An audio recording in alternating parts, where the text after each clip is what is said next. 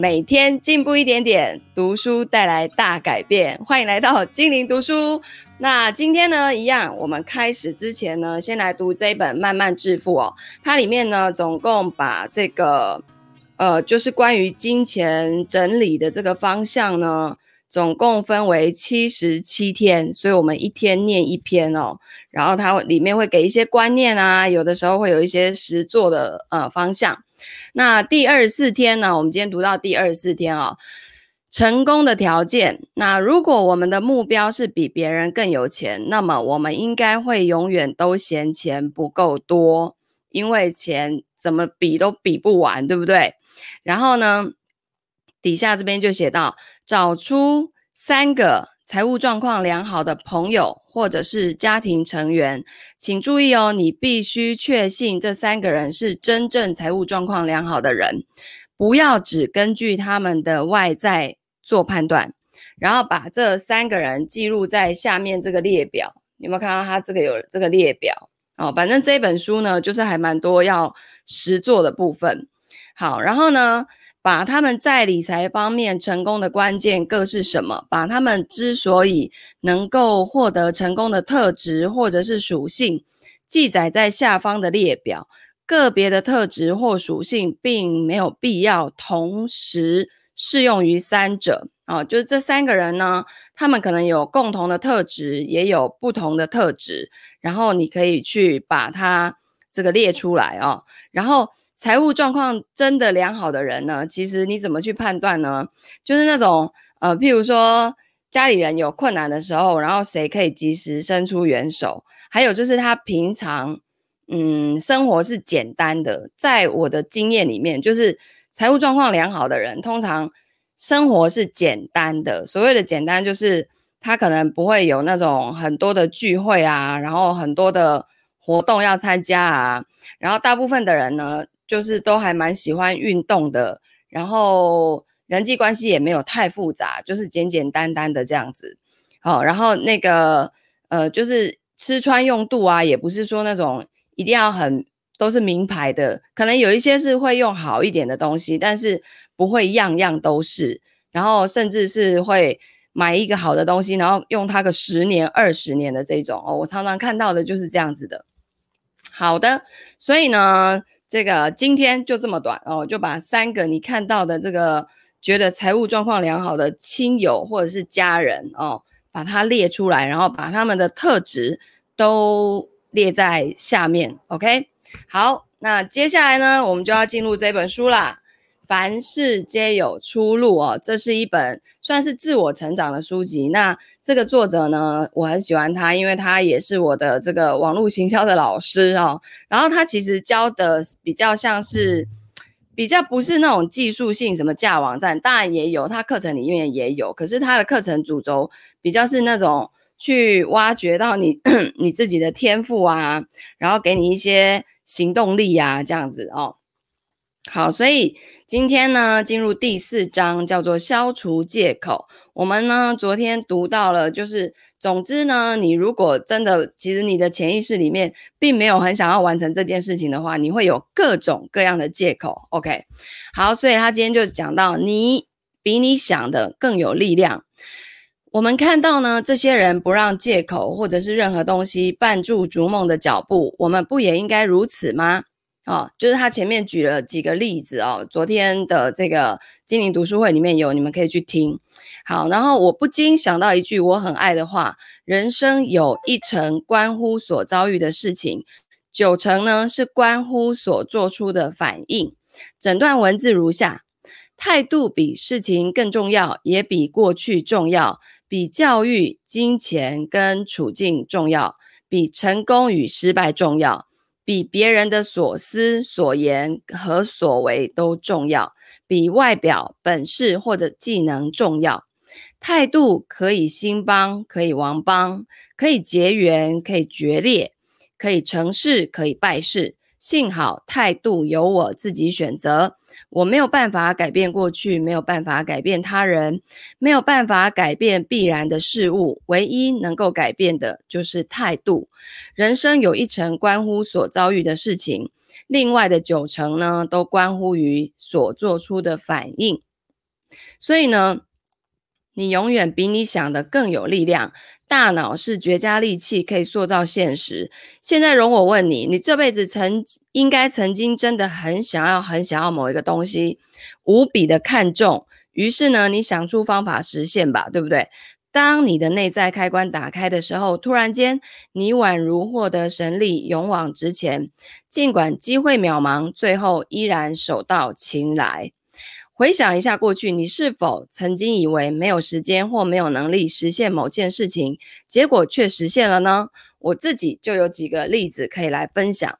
大学的时候，我认真的读书，也打了很多的工。那当朋友呢约我去派对或者是音乐会，我十之八九会说谢啦，可是我要打工，我去不了。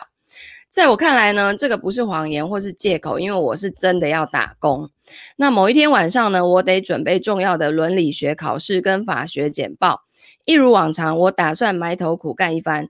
可是呢，在我回到宿舍之前，遇到我喜欢的男生，他邀我参加一场活动。这个时候呢，我没有反射性的回答我没空诶，而是迟疑的片刻哦，他自己觉察到这个是荷尔蒙在发威，然后呢，他就说：“嗯，听起来很不错。那明天晚上七点见。”我依然呢想要准备好考试跟作业，但是我发觉重点不是有没有时间，而是要变出时间，而时间呢永远比你想象的多哦。他说之后呢会跟你谈这件事情。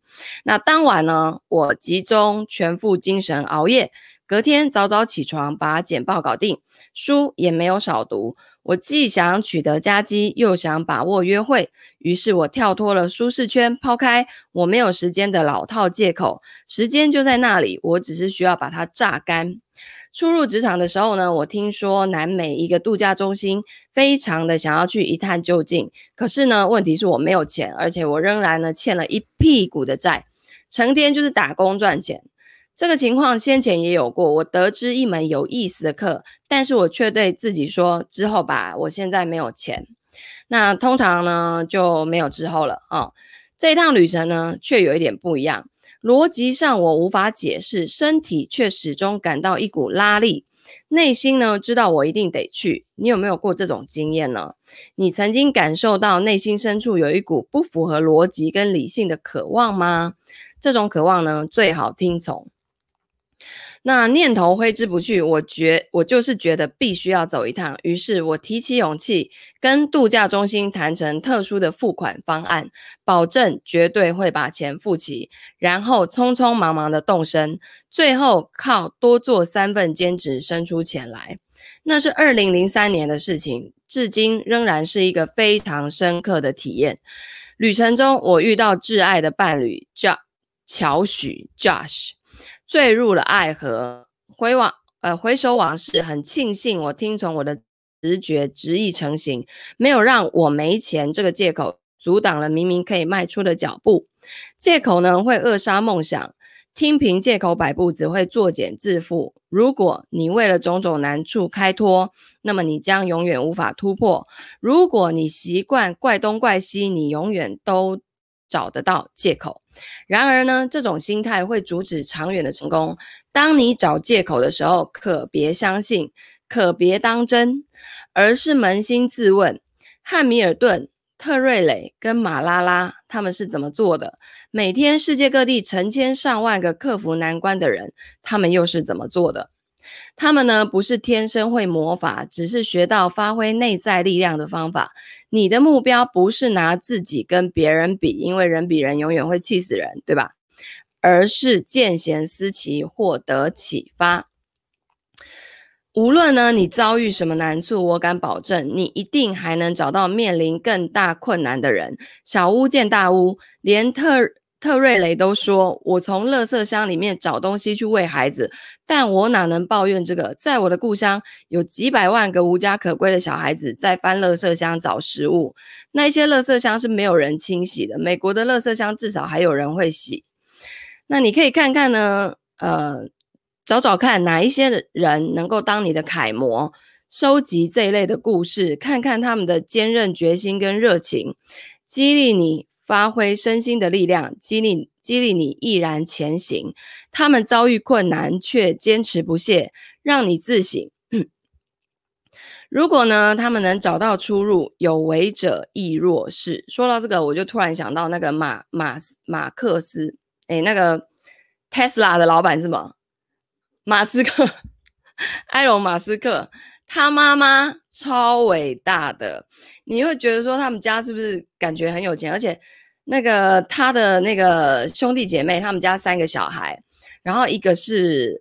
好像是导演，然后另外一个好像也创办了另外一家公司，也是对地球环境有保护的那个，我有点忘记了。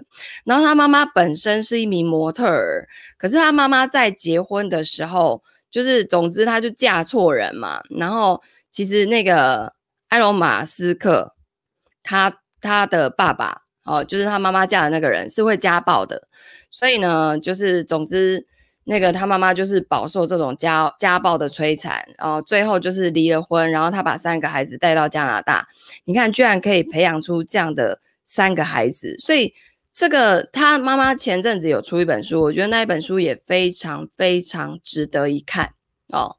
而且到那个现在已经七十几了吧，六七十，整个那个外形那个状态就还是维持得很好，而且那个不是因为他儿子。成了什么，呃，大公司的有名的人，他才变那样的，是他本来就是那个样子哦，所以我觉得很值得看一看哦。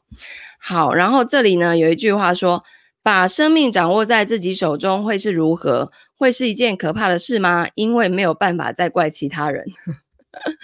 好，虽然呢，我不太喜欢把人生化约，不顾个体的差异，但有时候这种鲜明的对比，有如当头棒喝。有一句谚语说的是切：世界上有两种人，找理由的人跟真动手的人。好，就像我们财务建筑师，诶，同样的就是。嗯，譬如说大家一起进来培训，总是有人可以很快的出结果，那有人呢，就是还要经过自己内心的那个纠结纠葛，然后还要拉拉扯扯搞好久，然后人家那个前面已经出结果的人，那个个案都已经不知道做到哪里去了，对不对？所以真的就是，你如果要给自己找理由的话，你。你永远就是会停在那里，无法往前进。但是时间它一直在往前的推移，对吧？所以呢，嗯，我觉得有时候知道自己要什么的时候，就放手去做吧。OK，那你想的话呢，可以找到各种理由、各种借口，解释你为什么不做出改变，为什么不解决事情。你可以死命的抓住各种理由，像是年纪啊、父母啊、基因、健康、出身，诸如此类，不会有人跑过来。把这些理由没收，你有权要怎么想就怎么想，要怎么信就怎么信。可是切记哦，如果你真的无真的相信这些无法的理由，你将不会知道自己的爱、天赋、力量，还有创意跟潜能到底有多大，而世界也不会知道。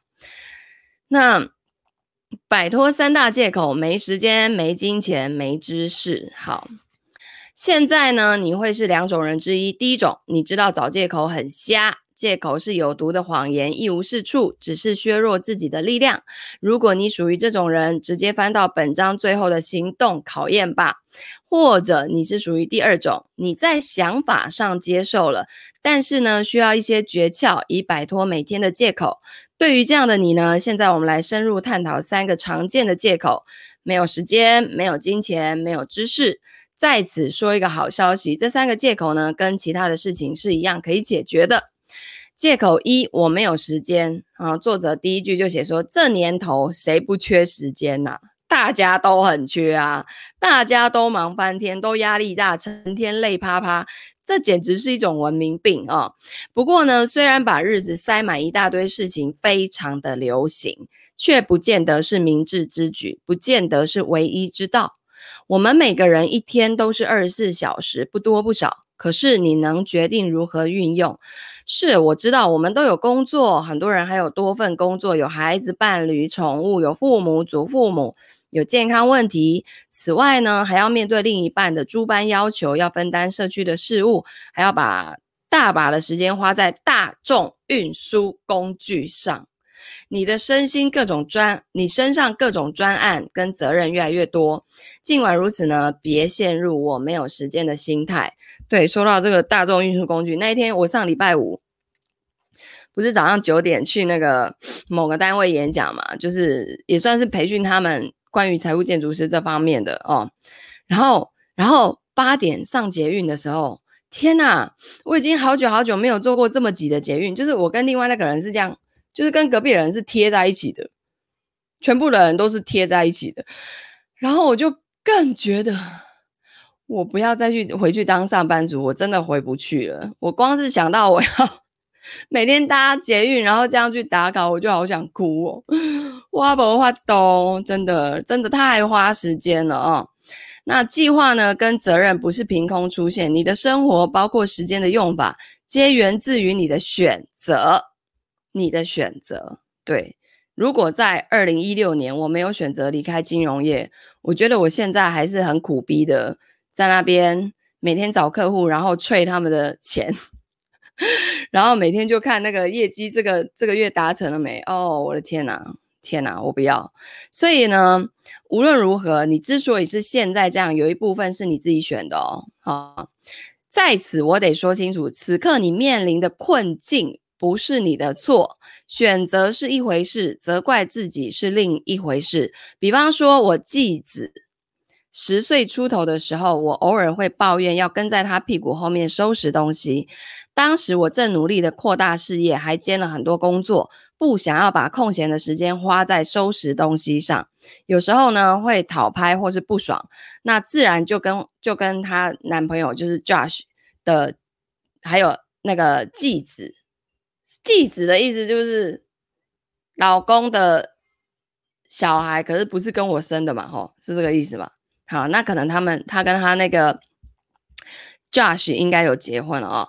这个时候呢，我得提醒自己一件重要的事情，就是他们关系就搞得有点紧张。好，然后他就提醒自己了，是我自己选择跟一个有年幼儿子的男人在一起，这意味着。虽然我不想生小孩，但是一部分的我想当继母。我怎么知道呢？因为我就是继母啊，因为我做了这个选择，而这个选择一直是值得的。为你的选择负责。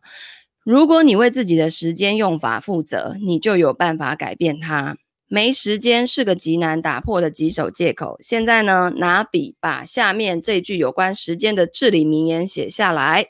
如果事情够重要，我会变出时间；如果不够重要，我会变出借口。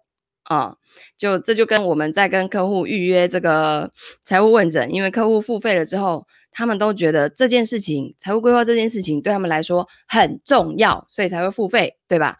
所以呢，他们有的人会去请特休来财务问诊，然后呢，甚至会。看自己的假要怎么调，然后来配合我们的时间等等，因为他觉得这件事情很重要。但是如果不重要的话，他就会各种忙，好不好？就各种的忙。各种不知道在忙什么吼，好，现在念出来大声一点，看怎么做能让你好好的记住这句话。当自己人生的主人，消除时间借口的关键是先体认到，怎么运用一天二十四小时，完全是个人的选择，是你的选择。宝贝，帮我接一下。然后。消除时间借口的关键是先体认到，怎么运用一天二十四小时，完全是个人的选择，是你的选择，由你来选择，当然也可以由你来改变。现在来看一句大胆的真相：此生没有哪件事一定得做。哇，好特别哦！此生没有哪一件事一定得做。这什么意思？你所做的每一件事都是自己选的，没错，每一件事，像是吃饭、工作、帮孩子洗澡、缴税、留在某一段关系、回电子邮件，甚至是用电子信箱这件事情哦。有一些成就非凡的大人物根本没有用电子信箱，哈、因为他们不需要。还有上社群媒体，同样有有非常成功快乐的人不上社群媒体。看新闻、看电视、看电影、读书、购物、接电话、经营事业、洗衣服、跟家人聊天，生活中的每一件事情皆是选择。无论你有没有意识到，你或许会说：“玛丽，不要开玩笑，我一定要缴税才行，不然国税局就会找上门把我关进大牢啊！”或者是说我一定得帮小孩子洗澡啊，不然他们会变成浑身粘满意大利面的小丧尸，就是。还有，或者说我要是不上班，饭碗就没啦，房子也没啦。你说的没有错，不缴税、不帮孩子洗澡、不去上班，通通有后果。即便如此，你还是选择啦，你选择去啊，对不对？那你选择是因为这些对你很重要，这就是我说的，对于最重要的事，你就会变出时间来。没有人会拿枪逼你收信跟回信。没有人会拿枪逼你看新闻或每一集《黑道家族》的电视剧，这些都是我们自己选的，通通都是。如同激励演说家麦克亚斯勒所说的：“坏消息为时间飞逝，好消息为你是飞官。”跨博，这什么意思？翻译的吧。没有时间精灵会冲过来替你清掉行事历。如果你有办法把生活搞得不可开交，也就有办法一笔勾销。我们务必把焦点放在生活里唯一能主宰的地方，也就是我们自己、我们的想法、我们的信念、我们的感觉、我们的行为。切记，切记，重点不在于有时间。而在于变出时间，改变根深蒂固的习惯容易吗？不容易哦。为了腾出时间，你会不会需要向别人说不呢？让别人失望呢？会。你会不会需要违反常规，惹人不快，讲到不欢而散，摒弃某些常年的认知呢？绝对会的。不过呢，你可以从明白一件事情开始，有衡量才有处理。如果你是真心想要消除时间的借口，那就这么办。这就如同当时传伦老师想要追我，然后我记得那时候我们福伦社，那时候我二二十四岁吧，刚出社会。然后就加入了福伦社青年服务团，一群热血的年轻人。然后就在某个周末办了捐血的这个活动。然后我们有这个捐血车，当时在那个土城农会。然后那个传人老师那时候住在中和租房子。然后我就想说要绕人来捐血啊，因为那个好像就几个小时，我们好像办四个小时吧，就至少要有一百袋那个血。这一次的活动才算成功，所以我就要开始打电话。我就想，我可以打给谁？然后我就想说，哎，最近有一个男的，他好像一直要追我的感觉，我来打给他试试看好了。结果呢，我就打给他，然后那时候好像是对，就假日嘛。传文老师呢还躺在床上面，不知道要干嘛。然后他一接到我的电话，立刻从床上弹起来。然后呢，一听到我要找他去捐血，他还给我幻想，我穿着那个小护士的服装，等着他要帮他抽血。你看是不是很低级？这 年轻气盛的男生到底都在想什么？然后他就边骑机车边很开心的骑过来，然后就上去贡献了他的鲜血。结果他还想说：“嗯，为什么不是我来帮他抽血？好好笑，是不是很白痴？”总之呢，他觉得这件事情很重要，就立刻马上出现了，不会没有时间。好不好？时间很多，马上就出现了哈。所以呢，接下来的七天，写下从起床那一秒到就寝那一刻所做的每一件事，别改变平常的习惯。你要记下日常做的事情，不加以修饰，不下判断。嗯，哇，写下从起床那一秒到就寝那一刻所做所做的每一件事哦，我这就是在记录你怎么使用你的时间的嘛。好，然后。你呢，会想出于面子去捏造数字或调整事项，让自己在记录里好看一点。不要这么做哦。记录的用意是为了准确的了解你是怎么去用你的时间的。你需要知道自己是怎么用时间的，才有基准去调整。有一个大重点，就是每分每秒都要记下来。接下来七天呢，做个疯狂记录的偏执狂，拿一本笔记本，一两分钟、十分钟或三十分钟不等的不等的区间，准确记录，包括午休时间、跟家人传讯、在洗碗槽吃鹰嘴豆泥。出门遛狗、浇花、去邮局买邮票、在街角买咖啡跟拔下巴的杂毛，我保证，详细记录时间的功夫绝对花得值得。我们大多不知道自己花了多少时间在狗屁东西上，这些东西无异于追寻价值，无异于实现梦想。雪上加霜的是，现代环境是设计来造成分心、打散时间、窃取注意力的。你比方说，我可能在回一个 email，然后突然间想到说，这个回的内容有一个什么东西，譬如说有个血数字，我要去确认。然后去确认的时候，你可能就打开 Line，你可能想说上次那个谁在跟你对话的时候有讲到这个数字，然后你才一打开 Line 看到那个小红点，你就忍不住点了其他人的对话，然后呢，你就你就忘记你刚刚要找那个数字这件事了。我常常会遇到这种问题，你知道吗？然后等到我把那个小红点其他的人的问题解决了之后，我就关掉 Line 了，然后也忘记回来写 email 了。然后他就停在那里，我又去做别的事情了，诶，就是一直这样。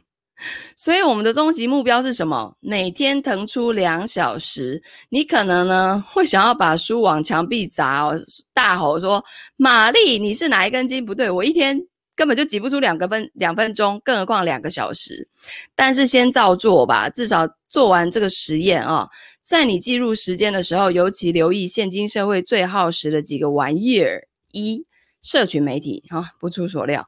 再来，电子邮件、各种网站、线上购物、新闻等等等等等等等等的一堆无底洞。没效率的饮食规划跟准备，交通与通勤、开会，大多没什么实际价值。用电子讨论还比较快，电子邮件讨论还比较快。电视，对，Netflix 也算。我跟你讲，Netflix 超危险，它上面超多剧可以看。啊，我最近又在追一出叫做《以家人之名》。好好看，尤其是前五集。你们如果那个后面不想看的话，前五集一定要看，太精彩了，太精彩了。那个就是啊，我们的内心小孩，好不好？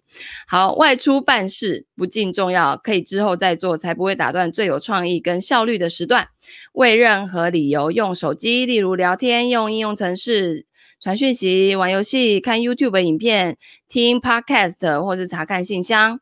最后一项呢，格外值得注意，极少人能够想象没有智慧型手机的世界。我们起床的时候拿手机，进浴室带手机，吃饭划手机，连可能大便都在划手机，对不对？晚上就寝也拿手机，千百万人紧盯着手机萤幕不放。可能你们现在有人也是用手机在听我念书，对吧？你也许注意到，现在不是我们在控制手机，而是手机在控制我们。虽然人人各异，但一个近期的研究估计，如今美国人平均一天花近五个小时在手机上，等于一年有七十六天紧盯着手机。约占醒着的三分之一的时间。这种科技成瘾并非出于偶然。手机呢，设计来让你沉迷，每个颜色、声音跟功能都是为了让你紧盯萤幕，废寝忘食。许多亿万美元的企业聘请聘请全球各路顶尖高手，想方设法的引诱我们花更多的时间在他们的应用程式跟平台上。别忘了，企业股价有赖于消费者的高使用率。许多科技公司的生存。呃，系于持续持续发明新招来绑住你的时间跟注意力。如果你认为自己是他们产品或平台的顾客，最好再想一想，其实你的时间数据与注意力才是他们的产品哦。哦，哦，这个昨天传乐老师也看了一出，宝贝，你那个纪录片叫什么？什么？那一家公司叫什么？对，剑桥分析这一家公司就是专门研究大数据，然后来替这个一些选举的候选人打赢选战的。当时川普就是有他有他有雇佣这家公司，对不对？对啊，好可怕哦！结果你知道，其实这些社群网络上面的商品都不是我们看到的那些商品，真正的商品是我们每一个人呢。因为你的时间数据跟你按的每一个赞。然后你喜欢什么？你什么时间出现在哪里？他他们都知道。然后那一天，Google 就是发了一封信给我，我整个傻眼呢。他发了一封信给我，是 Google Map 上面记录了我每天去了哪些地方。然后呢，就是他还帮我画那个图，诶，就从以我家为中心点，然后你早上就是中午去这家吃饭，然后什么，就是你一整天，譬如说十月二十号，真今天一整天你的活动范围、路线图都都给你画出来。Oh my god，超可怕的！当然，我第一个看到是会，就是我们每个人其实昨天吃了什么，或前天做了什么事情，都有点不太想不太起来，对不对？有的时候看这个来找。是还蛮方便的啦，可是你下一秒就会觉得天哪，这些数据已经详细到我就在楚门的世界啊。然后有心人是拿这些资讯、资料、数据来来应用，应用在好的地方也就算了，应用在不好的地方真的啊也是很麻烦，对不对？啊，但是现在能不用吗？真的好像也不行，对不对？哈，现在呢，来解释背后的运作。大脑把每一个讯息、提示或者按赞当成奖励。奖励呢，就刺激多巴胺的分泌，久而久之，这些化学物质改变脑部的运作，训练你向手机渴求更多的奖励，以刺激多巴胺。这个是几乎无法抵挡的回馈循环。例如说，有一些老人家，他在 FB PO 了一篇一篇讯息之后，他大概每十分钟，可能每五分钟就会来看一下有没有人按赞了，有没有人留言了。然后如果都没有人按赞，还会很伤心。然后呢，我之前就有一个朋友，他爸爸只要 po 文，大概十分钟以内没有人按赞，他就会开始为什么都没有人按赞。然后我朋友就要赶快快点去帮我爸按赞，是怎样？好，最叫人上瘾的平台，利用五个普遍的心理弱点，寻求持续变换奖励的吃饺子老虎效应。例如，我收到新的邮件、讯息或是商品的广告了吗？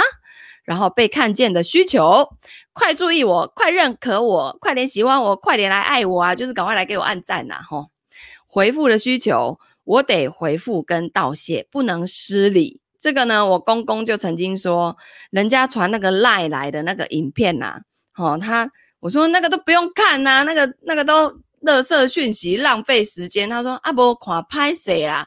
啊，人都拢传过来啊，你不赶快接，啊，你拍谁？原来他们是这样想的，我们通常都已读不回，诶，可是他们老人家觉得已读不回拍谁呢？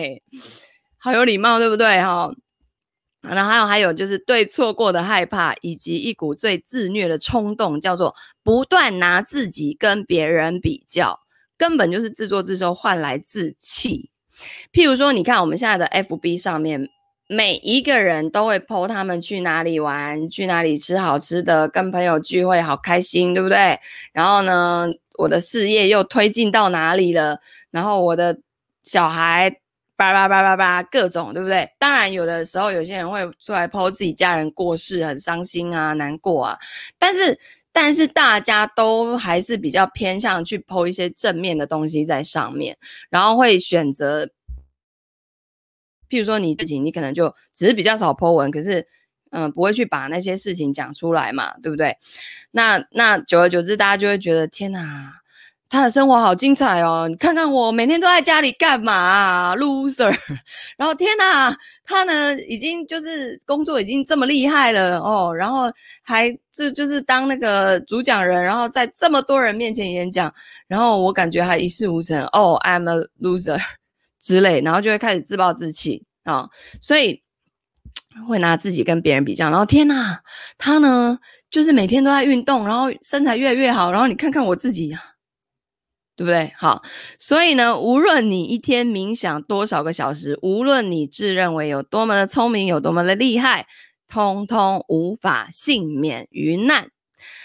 史蒂夫·贾伯斯就知之甚详，所以不让自己的小孩子用 iPad。二零一零年 iPad 首度问世的时候呢，《纽约时报》记者尼克·比尔顿问贾伯斯说：“你家的小孩一定很爱 iPad 吧？”贾博士回答：“哦，他们没有用过。我们限制小孩在家用电子产品。”这篇报道继续详述，许多科技大佬也有志一同，有类似的做法。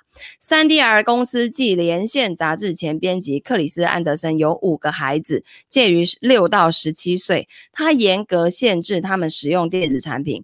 我家孩子说我跟老婆很霸道，太担心电子产品了。他们没有朋友被这样规定的，但原因是我们在第一线看见科技的危害，我自己就受害了，不想看孩子也受害。问题来了，这些世界上最呼风唤雨的科技大佬，在家都会避免用科技产品，我们难道不该效法吗？我不是在妖魔化电子产品，我对科技带给我和人人类的无数好处深怀感激。但是称赞好处是一回事，正视坏事是一回事。多数人几乎都没有意识到电子产品占用了我们多少的时间。研究指出，我们通常把自己的手把自己用手机的时间低估了将近一半。诺丁汉特伦特大学心理学者莎莉·安德鲁斯在一项探讨智慧型手机的论文里面说道：“有鉴于我们自己以为的多花一倍时间在用手机，可见很多时候我们用手机纯属习惯，一种下意识的自动行为。”嗯，你有没有发现？然后呢，大家上捷运之后啊，以前没有手机的时候，还会看看窗外啊，发发呆啊，聊聊天啊，有没有？现在呢，上车发现跟隔壁的不熟，也很尴尬，然后就把手机拿起来，就进入各自的世界了。哦，你隔壁到底换了什么人，做了谁？可能也没在，完全没有注意到哦。好，我注意到这个问题的时候，也觉得自己没有那么常用手机，但是我却大错特错了。我是怎么醒悟的呢？这个要归功于一个叫 Moment 的免费应用程式。这一款应这款应用程式追踪你的手机跟应用程式的使用情况，准确显示你每天实际盯着手机的时间长度。准备好被吓一吓吧。假设你不太用智慧型手机，甚至嗤之以鼻，那我很尊敬你，但不要以为你就幸免于难喽。根据尼尔森市调，美国成年人平均一天看五个小时的电视。一天就看这么多，即便你没有用手机，你还是在看电视，那只是大型的手机而已。就算你什么荧幕跟电子产品都不看，也不用，活得像是一九二六年的古人。诶，就我妈，哈，我妈她没有拿过手机，她觉得手机很麻烦，哈，还要带进带出的麻烦，反正他都在家，没什么好那个，反正打家里电话就找得到他。但问题是他又很常往外跑，哦，所以我们都是用猜的。他大概会在哪一个阿姨家聊天？他大概会在菜市场的哪里？好，就算呢，这个就是，就算你活得像是古人一样，还是要好好追踪记录七天的时间的用法吧。留意你做了什么事情，分别做了多久。研究证实，将近四成的日常活动是出于习惯。换言之，我们人类花大把的时间漫不经心，不知道自己到底在干嘛。确实是诶、我觉得自己创业还好哈，因为会有这种呃，你要嗯怎么说，会有这种压力嘛。可是你今天如果是一个家人头路诶，反正时间到了就有薪水固定会进来的，很长时候就会有这种这种情况发生，就不知道自己到底在干嘛啊。可是很多刚开始创业还在摸索的人，其实也会哈。那像我这种目标明确到一个不行的人，就每天也没什么太多的时间。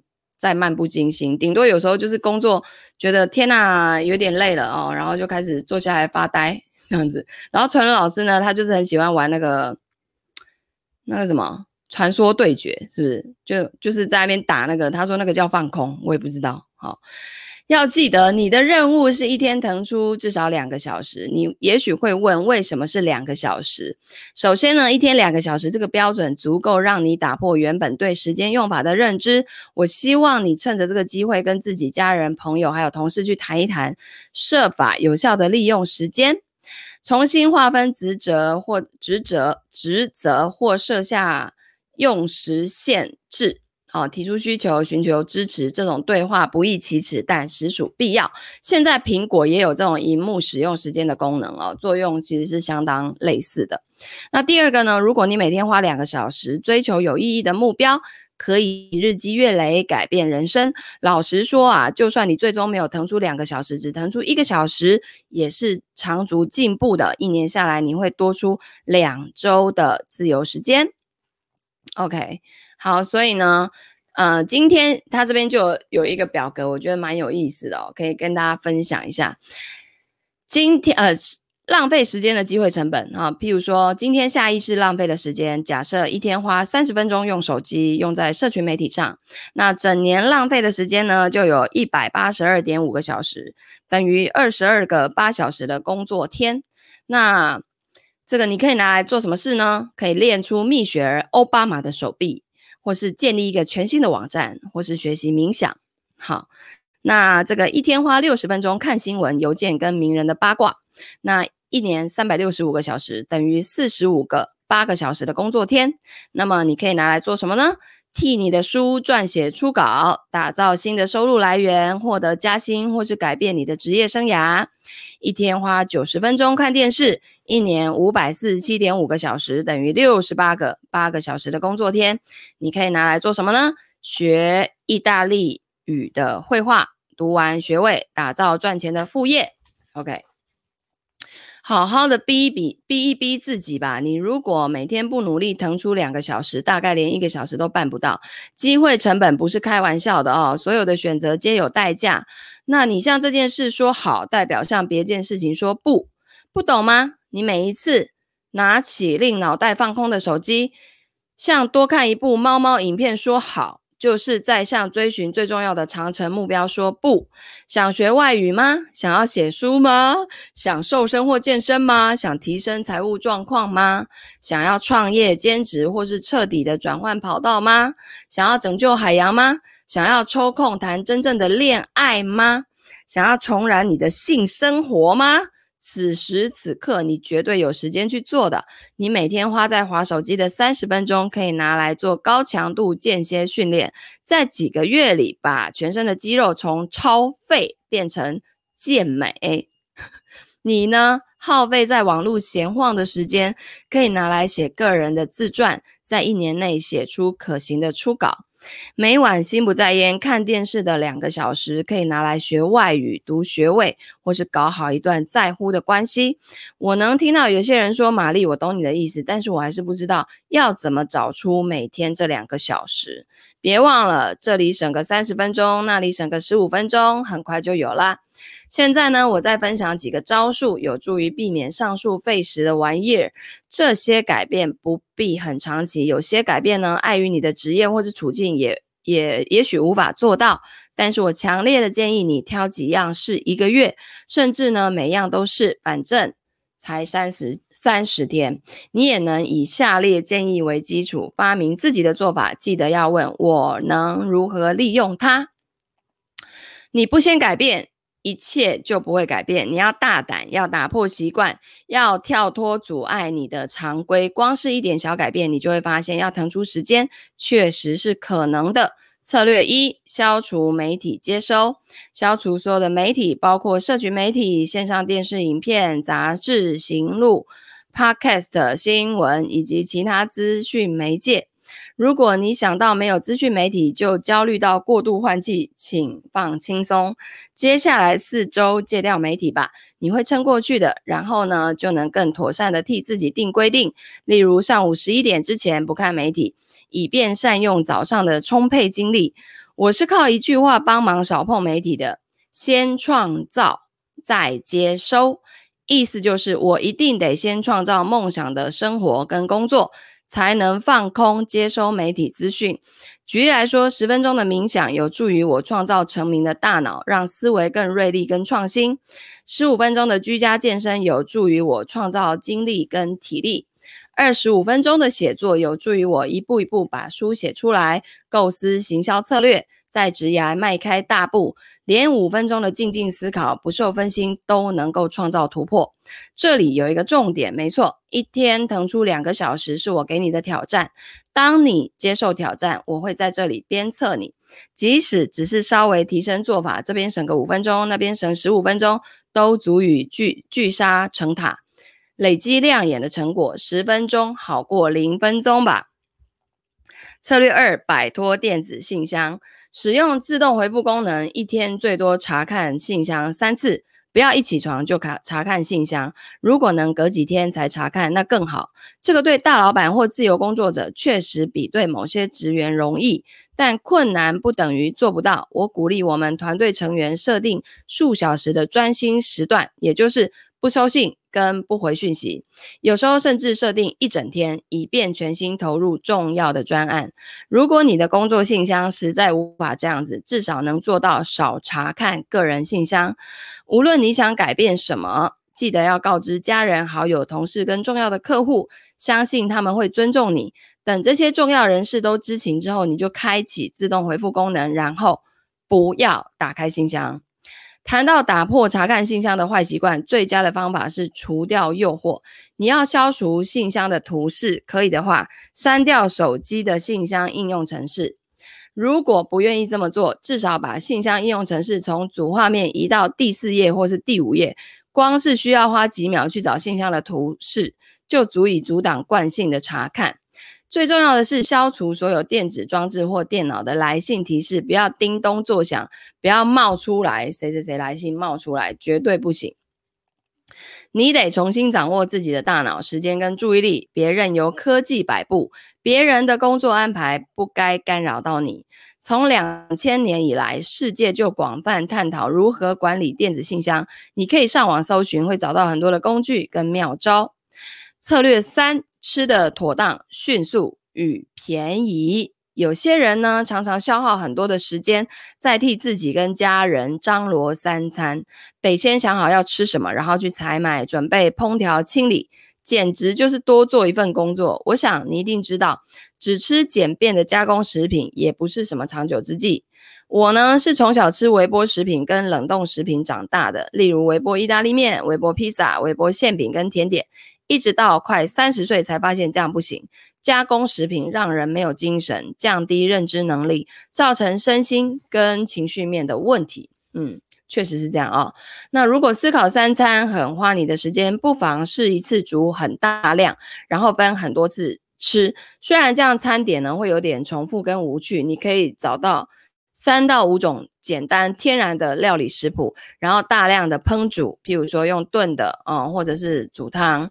那每周花两天，例如礼拜四跟礼拜天去规划采买、准备跟烹煮。那网络上有越来越多健康而且省时的食谱教学。现在呢，也来谈一谈钱啊，钱。这个呢，是我们需要破除的另一个迷思。你不必去昂贵的健康食材专卖店采买，也不必非要吃到什么有机食物不可啊。无论呢你在哪里采买食材，尽量挑最健康的就好了。二零一零年，《纽约时报》专栏作家马克·毕特曼写下别具洞见的文章，哦，也就是“垃圾食物真的便宜吗？”好，这个这个标题，那文章中就提到说，一家四口吃麦当劳大概要花二十八美元，大概八百四十块，其实差不多诶。如果一个人一个套餐的话，在台湾大概五六百要哦。那吃烤鸡、蔬菜跟简单沙拉约十十四元。好，然后吃饭呢？跟豆子配大蒜、胡椒和洋葱约九块美元。你可以搜寻美国环境工作组织的低预算好食指南，遵照他们的十五禁食跟十二脏食，看看该选择哪一些蔬果。这一类线上资源呢，协助我们吃得好又省钱。别忘了，凡事皆有出路。这包括不抢银行就能让全家吃到营养丰富的真正食物。你的目标是改变对饮食的看法与做法，尽量简化，避免每天伤脑筋，老是在问不知道哎，你们今天晚上想要吃什么？对，我们家就是这样子，每天都不知道要吃什么，方圆五公里已经都吃腻了，所以只好叫那个 Uber E，然后 Uber E 就可以从很远的地方送来，可是发现那个售价。比你直接去那去店里面外带，或是直接去吃贵了十趴哎，然后还要付运费哦呵呵，所以每一餐订起来也挺贵的哦。只要心态稍改，加点规划，你们家就会备有一次大量煮好的健康餐点，多吃蔬果跟坚果，既营养丰富又节省时间。你只要从上述的点子挑几项去尝试。即使才短短几周，就能以崭新的观点看待时间的用法。有关每天腾出两个小时，你还需要最后有人要推你一把哦。如果你还需要的话，哈，听我这一句：只要你必须找出时间，你就找得到。OK，想象医生告知你患有危及生命跟罕见的重病，痊愈的唯一方法是接下来的三个月每天静坐两个小时，不受打扰。在那两个小时，没有智慧型手机，没有社群媒体，没有电视，没有电脑，必须毫无干扰，否则你的小命就不保了。这时候你会怎么做？接下来的九十天，你会做什么改变，以每天腾出两个小时呢？